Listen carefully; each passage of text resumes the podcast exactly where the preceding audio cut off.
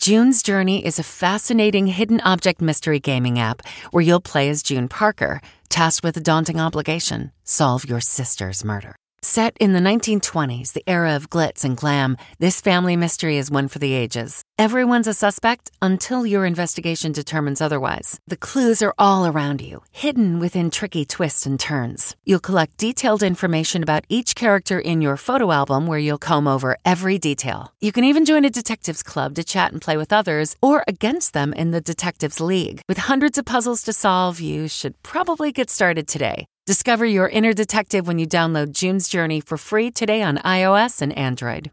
Audible is the destination for thrilling audio entertainment with highly anticipated new releases. The time is now more than ever to embrace the breathtaking, sinister, and shocking tales that can enthrall you, especially with brand new exclusive thrillers from best selling authors who are guaranteed to keep you gripped, like Amy Tintera's Listen for the Lie. With exclusive thrillers from best selling authors, captivating sound design, and dynamic performances, Audible brings these stories to life like never before. And as a member, you can choose one title a month to keep from their entire catalog.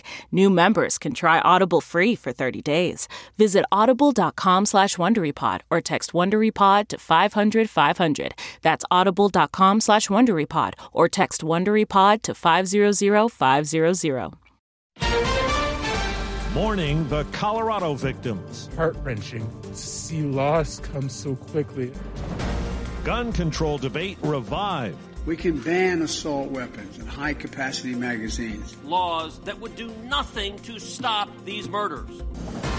Snail mail. Slowing the delivery window down to three to five days.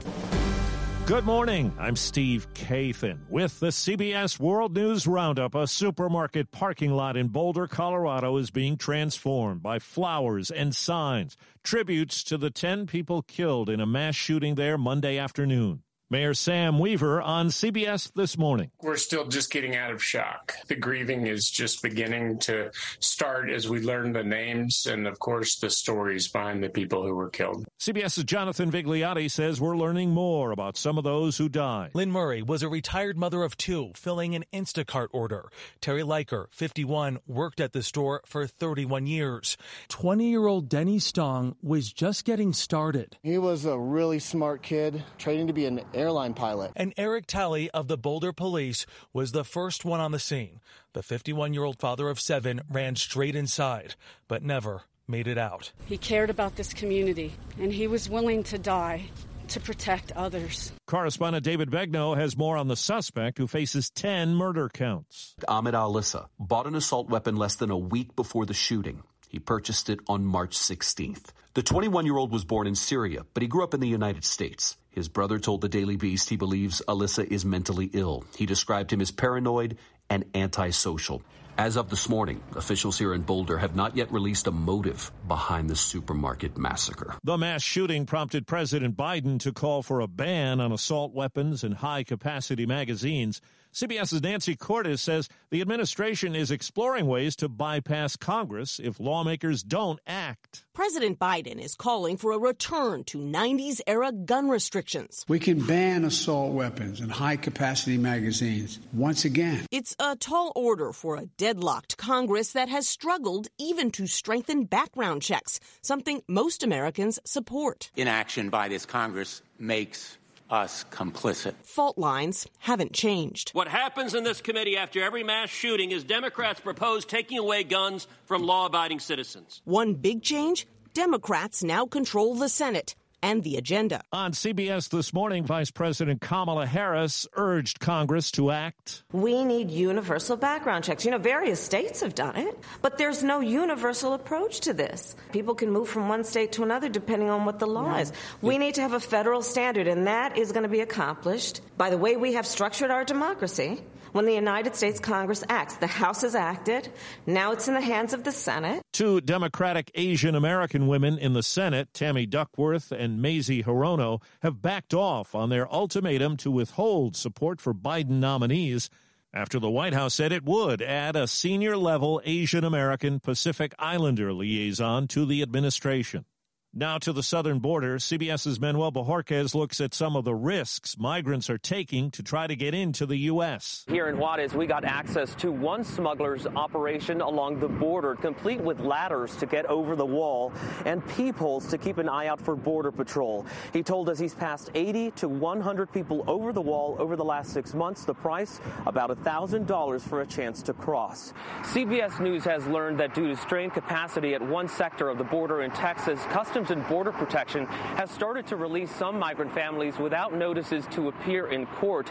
Instead, those families are being given instructions to check in with ICE at a later date. Johnson & Johnson says federal regulators have given the okay for the company to use a large pharma plant in Bloomington, Indiana to produce and ship its COVID vaccine. It'll be needed for J&J to fulfill its promise of 200 million doses in the US. And China today criticized the U.S. response to the coronavirus, citing racism and financial inequity.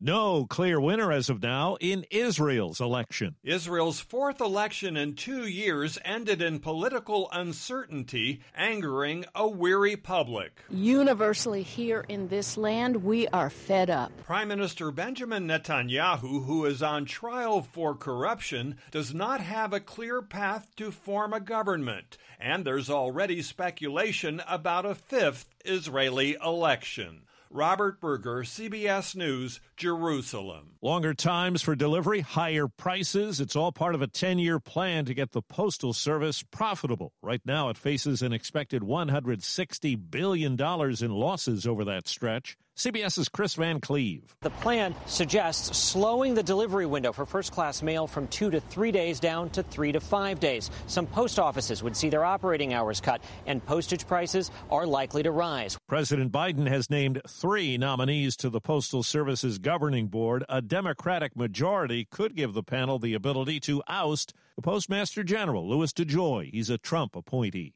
A jury's been picked for the murder trial of former Minneapolis police officer Derek Chauvin in the death of George Floyd. Six men and nine women. Nine are white, four black, two multiracial. Judge Peter Cahill says the trial will convene Monday with 12 jurors and two alternates. I'm hopeful that uh, since it's only a few days, that we'll have 14 people show up and those 14 will be seated and sworn. And we'll proceed with opening statements at that time. 16 women have now filed lawsuits against NFL star Deshaun Watson, accusing him of sexual assault and harassment. Watson's attorney questions the allegations and says they came after a failed attempt to blackmail the Houston Texans quarterback. Well, actor George Segal has died. He made a name first in drama in the 1966 film Who's Afraid of Virginia Woolf. Hey, you uh, played football, huh? Well, yes, I was a quarterback, but I was much more adept at boxing, really. He got an Oscar nomination for that, and he became best known as a versatile comic actor as the years went on, most recently on TV on the ABC sitcom The Goldbergs. George Segal was 87. His wife said he had complications from heart bypass surgery. Memorable voices and music have been added to the National Recording Registry. Oh, when the saints go marching in. The Library of Congress has just added 25 recordings, including Louis Armstrong's 1938 classic and a Janet Jackson record breaker. 1989's Rhythm Nation had seven top five singles, and a famous Green Muppet gets his due. Someday we'll find it. The Rainbow Connection. Each selection chosen for cultural, historical, or aesthetic significance. Each must be at least 10 years old. Deborah Rodriguez, CBS News. It's been announced next month the fifth anniversary of Prince's death will be marked at his Minnesota compound. Fans will be allowed in to pay their respects. And that's the CBS World News Roundup for Wednesday. I'm Steve Kathan, CBS News. For more than two centuries, the White House has been the stage for some of the most dramatic scenes in American history.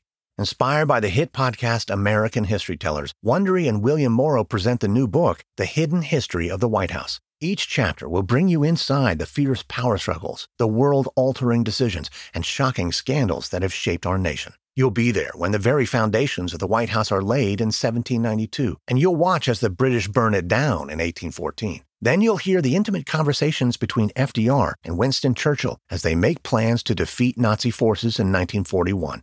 And you'll be in the Situation Room when President Barack Obama approves the raid to bring down the most infamous terrorist in American history.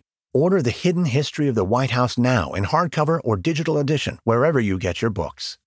Jon Stewart here. Unbelievably exciting news. My new podcast, The Weekly Show. We're going to be talking about the uh, election, economics, ingredient to bread ratio on sandwiches. Listen to The Weekly Show with Jon Stewart wherever you get your podcasts. Stephen Colbert here to tell you about the Late Show Pod Show, which is our podcast. I'm here with my producer, Becca. Becca, what can people expect on the podcast? The extended moments, for sure. Where can people get that? On the Late Show Pod Show with Stephen Colbert, wherever you get your podcasts. I use the internet.